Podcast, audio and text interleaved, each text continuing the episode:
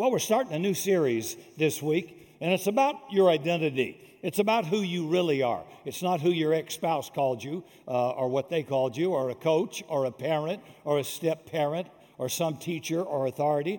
It's not even what the enemy tells you, it's what God says about you.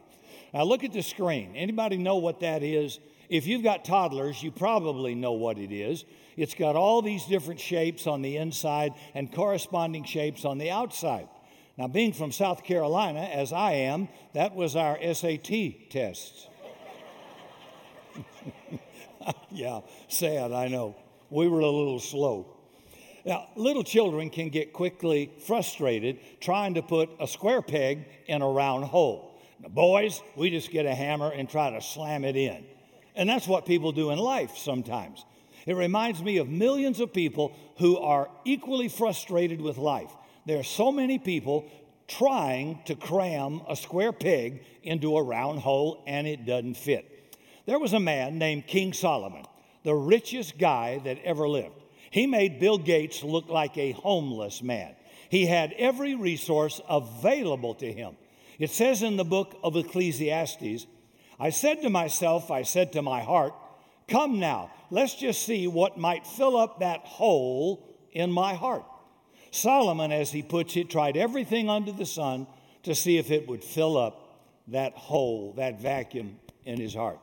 He had real estate, he had mansions, palaces, security, gardens, parks, music, silver, gold, 700 women, 300 concubines. He had all the sex he wanted, all the best food, all the best wine, all the best parties available to anybody on earth. And the summation of his life, he said, it's all meaningless. It's just like chasing after the wind. It's like trying to cram a square peg in a round hole. Solomon discovered that deep within all of our hearts is a God shaped vacuum. Proverbs 19, verse 22 says, Here's my conclusion. What a man, what a woman desires, what they're really after is unfailing love. Unfailing love. And you probably sense that's true. That there's some of that in all of us that maybe says, maybe if I could just fill up this hole in my heart with this thing called love. Uh, after all, that's what I'm looking for. We've got lots of movies in our culture that are about love stories. Bookshelves sag with volumes of romantic novels, volumes and volumes of love songs. How many love songs have been written through the years? You know, love songs that pledge their total devotion. Ain't no mountain high enough, ain't no valley low enough, ain't no river wide enough to keep me from getting to you. And if I'm the girl, I'm thinking I'm going to get a restraining order on you. Or Teresa Yearwood's song, If You Ever Leave Me, Baby, You Would Take Away Everything Good in My Life. And I'm listening to that thinking, girl, get a life. If this dude is everything in your life, you're looking for love in all the wrong places. Or could I quote the great theologian Jerry Maguire? The movie with Tom Cruise and Renee Zellweger. Three famous lines from that movie, some of you will remember. Show me the money. The second line was, You had me at hello.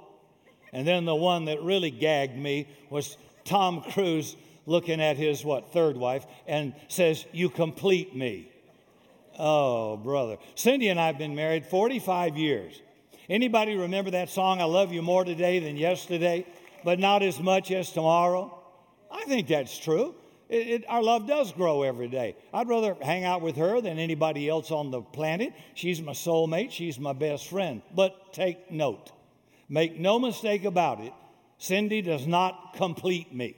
And she would tell you, I don't complete her either. And that shouldn't shock you. It's like the woman who said, I thought I married Mr. Right. I just didn't know his first name was always to expect another person to complete you, to expect another human being to fill up that hole in your heart is setting that relationship up to fail.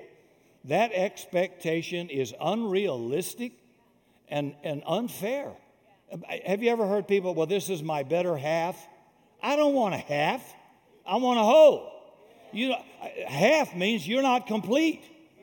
And I'm going to tell you something an incomplete person, and we're all messed up, cannot complete anybody. So you don't want to go to the altar with somebody who's half of what they are. I want to marry somebody that's whole. Two wholes, not two halves. And I'm just saying, sometimes in marriage seminars, I think they get this goofy thing right. You complete me. That is stupid and not even possible. Only God can complete you. There's no woman, no man on earth that can complete you. Tom's found that. How many times he been married? I don't know. Obviously, somebody incomplete in him, but it's just really, it's really a wrong thinking and unscriptural to think that a human being can make me whole. Now, they can be a blessing to you, of course, and occasionally affliction, but they're not going to complete you. And I know many of you men would agree with me, but your wife's sitting with you and you're not going to say anything. And I bet a lot of women would say to me, He doesn't complete me, Ricky, not at all. You know, I love my husband, but he's a long way from completing me. Remember what Solomon said in Proverbs 19 22? What a man, what a woman desires is unfailing love. So to expect or hope for imperfect people like you and me to complete you is setting yourself up for huge disappointment. Now, doesn't that make sense? If we're fallible human beings, we can't give each other unfailing love. It's not even possible. This past few years, and even more recently, magazines and news outlets have alerted us to identity theft. 40 million credit cards have been hijacked. You know, it's scary how easy it is for people to get your credit information, your social security number, your bank information. Pretty alarming. One woman, a single mom from Atlanta, found that somebody had used her credit card to run up about $37,000 in charges, including a car and a plush $1,200 mattress. The single mom said, It's scary knowing that someone else has been living my life. That is scary to think somebody else is living your life. But I see it all the time. I watch people allow other people to live their lives. I watch teenagers who'll do just about anything to be accepted by a certain group. Why do you think gangs flourish? It happens in churches, it happens in religious groups. This need to be accepted. And so they I'll become what they want me to be. Political parties do it. You must be like me, agree like me, think like me, vote like me on every issue. Stop using your brain. No, I won't let you tell me who I am, what I am, what I can be, what I can do. No political group, no religious group has that right to do so. And if you're secure, they won't. I won't fit in anybody's box. God made you unique. Don't get in a group, a gang, and clone yourself. Well, I'm a white Caucasian Republican. Well, I'm a black African American Democrat. Well, go ahead, get in a cookie cutter. Don't think for yourself. Let somebody else, being highly paid, think for you. I won't do it. And could I just pitch this? This is just messing a little bit. We have a wide variety of people, races, and nationalities in this church, for which I thank God every day. But I want to tell you this with the political climate like it is, here's a scripture you need to know strife and contention cometh only by pride. Only by pride. Now that means, and God resists the proud, but gives grace to the humble. Don't walk around arrogant and pride about what you think or what you think you know. If you know more than someone else based on their background, it's incumbent upon you to show more grace. You are really just telling us you're arrogant, stiff necked, and you're a know it all, and you create strife. A church is no place for that. Not at all. You could just say, Rick, I don't agree. I, I think this. I can respect your difference and not agree with it. But don't get caught up in all the drama and meanness and judgmentalness. This is the family of God. God says, no Jew, no Gentile, no male, no female, no Republican, no Democrat. Leave that at the door. That does not occur in the family of God. We have a spiritual birth, a spiritual kingdom, and we're of all races and nationality, tongues in the kingdom of God. It ticks me off when preachers get up and do that. So I'm not here to pitch you some ideology except kingdom. the kingdom ideology. And it may take people a long time to come up to where you are based on their background, based on their experiences, based on how they were born, who raised them, where they were. I'm from South Carolina, deep South, before Martin Luther King, before there was uh, uh, freedom and uh, laws against racism and bigotry. So all that stuff went on when I was a kid raised in the South. So you're hearing all this all the time, and it, and it has an effect on you. And if you were being discriminated against, it has an effect on you, right? And so it's so you know with God's help and washing of the word, we can wash that residue off of us and become honestly decent people. I don't hate anybody because you don't see it my way. So what happens is people then will become whoever they need to be to be accepted by a group. If I don't teach something, the first question I was asked I'm getting way off script here, aren't I? The first question I was asked when I came to this city with my wife and two little girls to start this church, first question I was asked at a religious gathering was, What do you believe about tongues?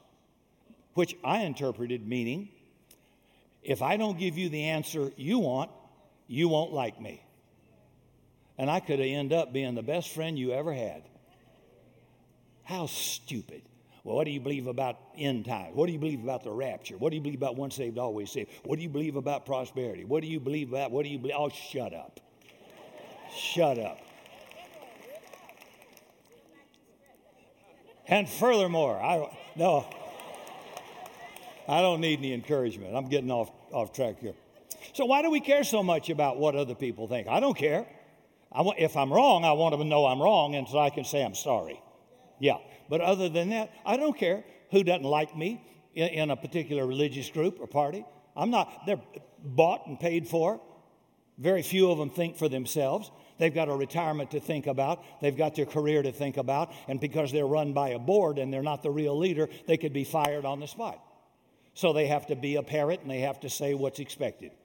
Gag me. You're a slave too. I don't care what race you're from. You're a slave in your thinking. See? Why, why do we end up codependent in relationships where we need to be needed? I like to be needed, but I don't need to be needed.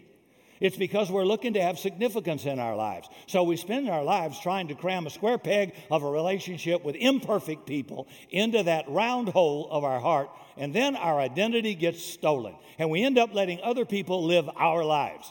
If you do it long enough, somewhere along the line, you're going to get really hurt. Haven't you found out people, even good people, will eventually hurt you, let you down? As healthy and as good as relationships can be, they don't possess unfailing love. People will betray you. People will break promises. People will exclude you, reject you, wound you, disappoint you, and sadly, even some cases, abuse you. And when you get hurt by somebody that you were expecting to complete you, then all that acceptance and security and all that significance you craving is gone. And your identity gets stolen with it. And when that happens, you got this bitterness and anger towards somebody. Now you turn into an angry, distant, cynical, oversensitive, wear your feelings on your sleeve kind of a person. And you become withdrawn, selfish, you become self absorbed, you get distant, you're non trusting, you're hateful, resentful, and bitter. And when bitterness hacks into your life, it will mess you up. Job chapter 5, verse 2. Resentment kills a fool, and envy slays the simple. Job 18, verse 4. You are only hurting yourself with your anger. Boy, is that true. You think you're hurting the other person that hurt you because you're mad but you're only hurting yourself. Folks, there's a high cost associated with bitterness in your life. You know, hurt people hurt people, and it can destroy your life. Let me give you a fast list, maybe 10 things bitterness does in your life. They're so joyful, you'll want to stay bitter the rest of your life. Number one, it causes spiritual blindness. 1 John 1 6. God says if we hate other people, we hold a grudge, we stumble around in darkness. Number two, if we don't want to forgive others, we will never feel the forgiveness God has for us, ever. Matthew 6, verse 14. See, it's not about salvation, it's just that I never feel the, uh, the forgiveness that God has for us, right? And then we move on. Number three, When I hold bitterness against somebody else, it affects my prayers. Mark 11, verse 25. God says, Listen, you need to make it right before we talk about this issue. Psalm 66, verse 18. If I regard iniquity in my heart, the Lord won't hear me. Fourth thing it does, it's toxic to all my relationships. Hebrews 12, verse 15. Bitterness just leaks and leaks into all kind of relationships, even affecting innocent bystanders. People that never even hurt you get hurt because of what it's done to you. So you get mad, you go into a company and shoot people because you're bitter at how you were treated or fired or let go, and people who had nothing to do with you are hurt. See, the writer of Hebrews says you got to dig bitterness up by the root or it'll spread like a cancer and ruin all kinds of relationships. Number five, bitterness becomes my prison. You want the person who hurt you to be locked up, but if you hang on to bitterness and unforgiveness, you are the one who gets locked up. Number six, bitterness makes my offering unacceptable to God. Matthew 5, verse 24. God says, Before you worship me with your sacrifices, go make things right with your brother. He says, How can you say I love God and I hate my brother? Number seven, bitterness and unforgiveness will change your personality. David wrote this in Psalm 73, verse 22 I became like an ignorant, brutal beast. It changes who you are, it leads me away from God into big trouble. Number eight, it causes you to make decisions based on those negative emotions rather than upon the guidance and truth of God's Word. Proverbs 28. Number nine, it destroys my health, my well being. It will tear you up physically, it'll wreck your immune system. Studies show that bitterness will mess your body up. It leaks into your joints, it leaks into your stomach. Some of you who say the person who hurt you is a pain in the neck are probably right. Bitterness is probably why you got a pain in the neck or somewhere south of your spinal column. Some of you are slow, but ask a neighbor, he'll explain that. And it's bitterness that's causing that. Job 21, verse 23 through 25. Some may stay healthy until the day they die. Amen. They die happy and at ease. Others have no happiness at all. They live and die with bitter hearts. How would you like to have that on your tombstone. He or she lived and died with a bitter heart. Let me say, forgiveness is not forgetting. People say forgive and forget, but it's hard to forget. It's going to leave a scar. Forgiveness is not forgetting, it's letting go of resentment, my right to get even. You forgive in order to heal. It's not seeking revenge. It's giving up my right to get even and trusting the justice of God who says, Vengeance is mine, I will repay. And it stops the cycle of abuse. Some people hang on to unforgiveness for 20 years and they keep hurting and hurting and hurting, and the person that hurt them is even dead. And the only person suffering is them.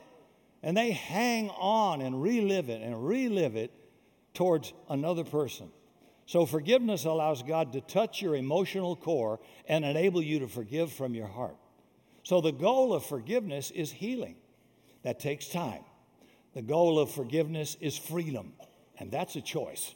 It's a choice you can make. It's not an emotion. I can choose to forgive. First time we had our home robbed 30 years ago, first or whatever, I remember the first prayer I prayed was forgiveness. Oh, I want justice, but I prayed forgiveness. I wasn't going to let these idiots that uh, broke into my home and stole everything, I wasn't going to let them control my life or the outcome of my life and I declared the thief would restore sevenfold. And I think my wife has lived to see that come true. See, you know, God's word actually works. It, you know, you may find that strange, but it's not a coloring book and it's not Reader's Digest. It's alive and powerful. And if God said it and you believe it, you get a good result out of this thing.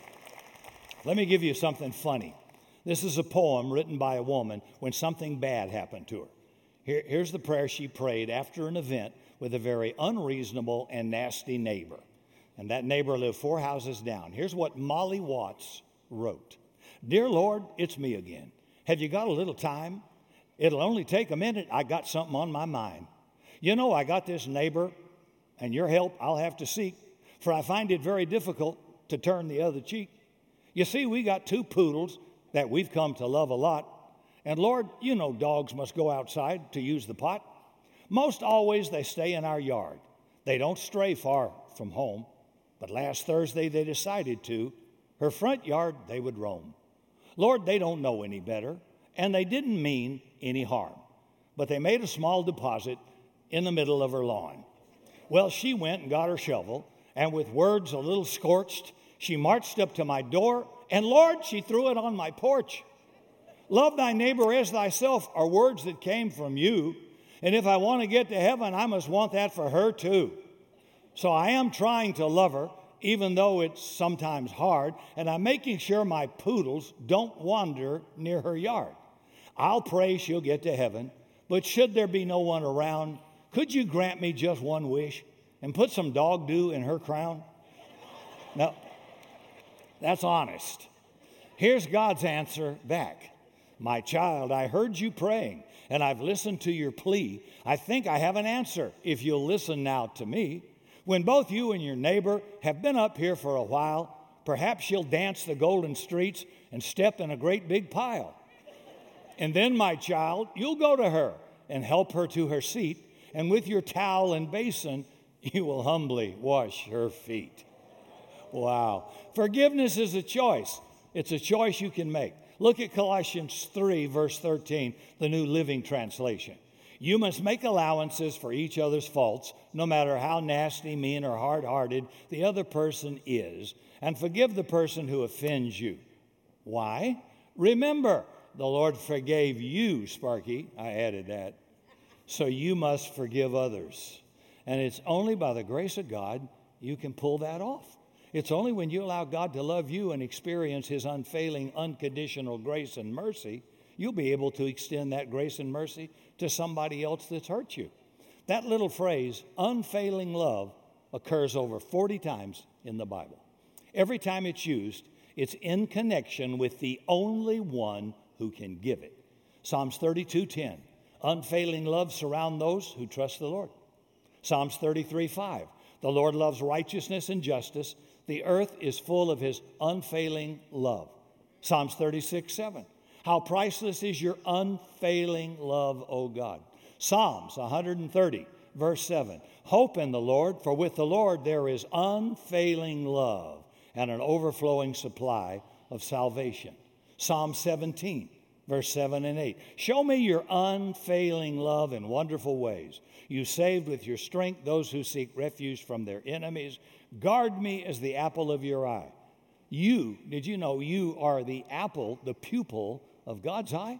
He goes on, hide me in the shadow of your wings. In other words, wrap your strong, loving arms around me. Hey, we all long to be loved with a love like that. We all want to be the apple of somebody's eye. We all want unfailing love, one that is compassionate, one that is dependable, one that is unconditional, one that is perfect. Ah, but no human can provide that. Deep within our hearts is a God shaped vacuum. It's perfect for Jesus in every way. No heart's too big, no heart's too small. Jesus can fit every one of them. Listen to what God says to you that are lonely and feeling like something has been ripped from your life. Isaiah 54, verse 5. Don't be afraid, you won't suffer shame. Don't fear disgrace, you will not be humiliated, for your Maker is your husband, the Lord Almighty is his name. Maybe you don't have parents who love you. Maybe you don't even know who they were. Psalm 68, verse 5 and 6. God says, I'll be a father to the fatherless, a defender of widows. Is God in his holy dwelling? God sets the lonely in families. You don't have to have had a good natural family to have a great spiritual family. And that's what the church is it's a spiritual family. And then you break it down into connect groups, and you've got your own little group of brothers and sisters. That's an interesting relational term brothers and sisters in Christ. So you may have had a wrecked home, no home. You may have been adopted or given away. You may have been unwanted. God says, No, no, no, I'll be a father to you. You didn't have one or you had an I'll be a father to you and I'm going to put you in the family. So it's a nonsense to stay alone. God, God's got an answer. I can't count the number of people at Summit over our years who came here with no relatives or family support. Their life was a wreck with substance abuse, low self esteem, and, and hopelessness. And now, so many have found a spiritual family here, and many have become whole and productive. That's a miracle. Now their lives have meaning and purpose. And that's what unfailing love does it sets the lonely in families. Listen to Ephesians 3. I pray that from God's glorious, unlimited resources, He will give you mighty inner strength through His Holy Spirit. And I pray that Christ will be more and more at home in your hearts as you trust in Him. May your roots go down deep into the soil and God's marvelous love, and may you have the power to understand or grasp as God's people how wide, how long, how high, how deep His love, unfailing love, really is. May you experience the love of Christ though it is so great you'll never fully understand it, then you'll be filled with the fullness of life in power that comes from God. So, what Paul says he wants us to grasp or understand is more than just head knowledge. The root word he uses is rust, it means to eat all the way through. Paul is saying that his prayer is that we would let the high, wide, deep love of God eat all the way through us, that we would really grasp what it means to be loved with an unfailing love. When I was in high school and college, I could memorize anything. I did that with calculus in my senior year of college. I didn't understand a bit of it. I don't even remember anything about it but how to spell calculus. But I memorized it. And I think a lot of people look at the Bible like that. They just want to know what's going to be on the test and they scan through it. And they memorize John 3:16 for God so loved the world, maybe the Lord's prayer, maybe the top 10 commandments, but they never grasp how high, how deep, how long and how wide the love of God is for them. They just don't get it. They just memorized it. And many of them have gone to church for years. And they become some of the most mean spirited, judgmental, critical, cynical, ornery kind of people. Don't look next to yourself, okay? And their relationships are lousy. They're hurtful to their families. They use their friendships. They paint on a smile. They show up for church. They might sing a song or two, but they never get to grasp, understand the love of God for them. And they never get to know God. They never get to really know themselves. Can I pause just a second and say, I was sitting on the back porch with one of my best friends, Ron Corzine, who lives up in Fort Worth now, but he did live here. And we have come down the road a long way. We've seen a lot. And we were both taught in seminary and in our university and college training before that. And I remember us asking questions, probing questions. You think God gives one thought to this? Do you think God has ever changed his mind about this. We just ask questions people are afraid to ask in church. Just, and, and I felt like being older and having come down the road farther, a great many Christians just don't really know. They know God, but they don't know God. They don't understand what He's really like. So when they screw up, they leave church, they run off, they break relationships, they feel like shame and I thought, you don't know this God. You know, you bring your shame, you bring your failure, you bring it to Him. You, you, you don't run from God, you run to God when you've screwed up and failed because He's merciful. Now, I didn't memorize that, I know it. It's eaten through me. I've seen it in people, in myself. And they go through life, these people looking for acceptance and security and significance in all the wrong places, and they wreck relationships that don't give them those things that only God could give. And then they blame you. Say, you can't give me what only God can give me. No spouse can give me what only God can give me. No job, no employment, no amount of money, no amount of fame or popularity can give me what only God can give me. And all an idol is, is something I look to to give me what only God can give me. That could be money or fame or a hot body or whatever you want. Sam, you, you want the hot body. Okay, Sam. That's why Paul prayed this prayer, because unfailing love is not found in people. And he prayed that we would let that unfailing love of God capture our heart till it ate all the way through us. And when we do allow it, then we discover our true identity that you are a treasured child of the Most High God. That's who you really are.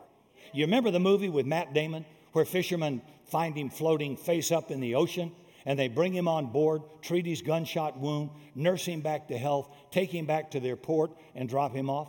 He doesn't know who he is, doesn't know where he is, he doesn't know anyone else. But through a chip they recovered under his skin, he gets into a bank, into a safety deposit box, and inside is a stack of money, a gun, several passports. You remember the name of the movie? Bourne Identity. It's about a guy trying to figure out who he really is. And what's cool about Christianity is that we have a born again identity. Through Jesus, we discover now who we are, not who Satan says I am, not who I was, but who I am in Christ. John 1:12, but to all who believe him and accept him, he gives the right to become the children of God. Can you see the simple mathematical equation? Believe, accept, you become. The Bible says that if you believe what Jesus said, that He's the Son of God, He's the way, the truth, and the life, that He died and rose again from the dead, you believe that, that He died for your sins, and you accept it, God will make you His child. You just accept His unfailing love. Believe plus accept equals become a child of God. And everybody tries to make that so hard. Going to heaven is not hard, living on earth is hard. Staying married is hard. Raising kids is hard. I ought to be able to get an amen in here. If you were African American church, I'd be getting shouted at. Making money is hard. Running a business is hard. Building a dream or a church is hard. Going to heaven is not hard, Sparky, because you didn't pay a dime for it. You get a free ride by faith in what Jesus did. And folks, you can't get any more accepted than Jesus' acceptance or a father accepting you as his child, you can't get any more secure than that and more significant than that. 1 John 3, verse 1. How great is the love the Father has lavished on us that we should be called the children of God. And that's who we are. So in Christ, I am completely accepted. Now, I'm going to give you some things that you can quote off the screen with me in unison that God says about this my acceptance. You ready? Say with me. I am God's child. I am Christ's friend. I've been justified. I am united with the Lord, and I am one in spirit with Him. I've been bought with a price. I belong to God. I'm a member of Christ's body, the church. I've been adopted as God's child. He chose me. I have direct access to God through the Holy Spirit. I have been redeemed and forgiven of all my sin, and I am complete in Christ. Good on you. Now that's that's the identity of acceptance from the Father. So in Christ, I'm not only completely accepted, we're going to do another one, I am totally secure. Listen to what God says about that. Read it with me. I am free forever from condemnation. I am assured that God works all things together for good. I cannot be separated from the love of God. I have been established, anointed, and sealed by God. I am confident that God will finish the good work He started in me. I am a citizen of heaven. I am hidden with Christ in God.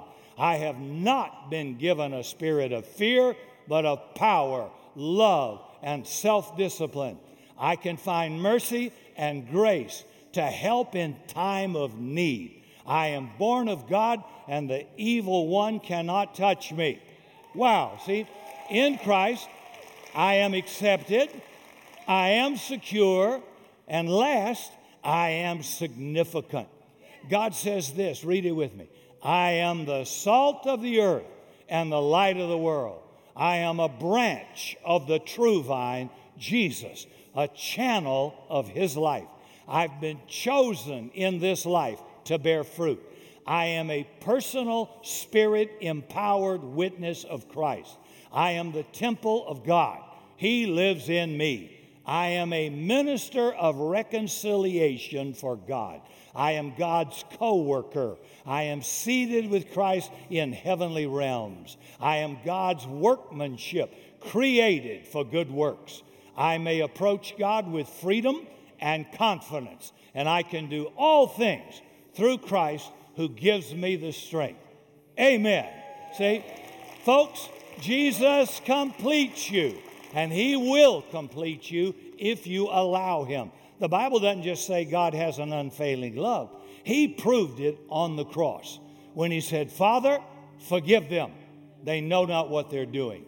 I have come to take away the sin of the world. What if Jesus, hanging on the cross, said, I'll get you when I come back? He didn't. Maybe we would. But he said, Father, forgive them. This is the God that people don't get. They just can't handle mercy. They want to, they can't understand grace. They want to earn every darn thing. I must deserve it. I must earn it. You have failed enough that we don't know about. You don't deserve anything. I don't deserve anything. Grace is unmerited favor. You cannot. For by grace are you saved through your faith, not of works. Would you knock it off evaluating people by their works? These greatest people in the Bible were total failures. I mean, how would you like Abraham to be your marriage richment teacher?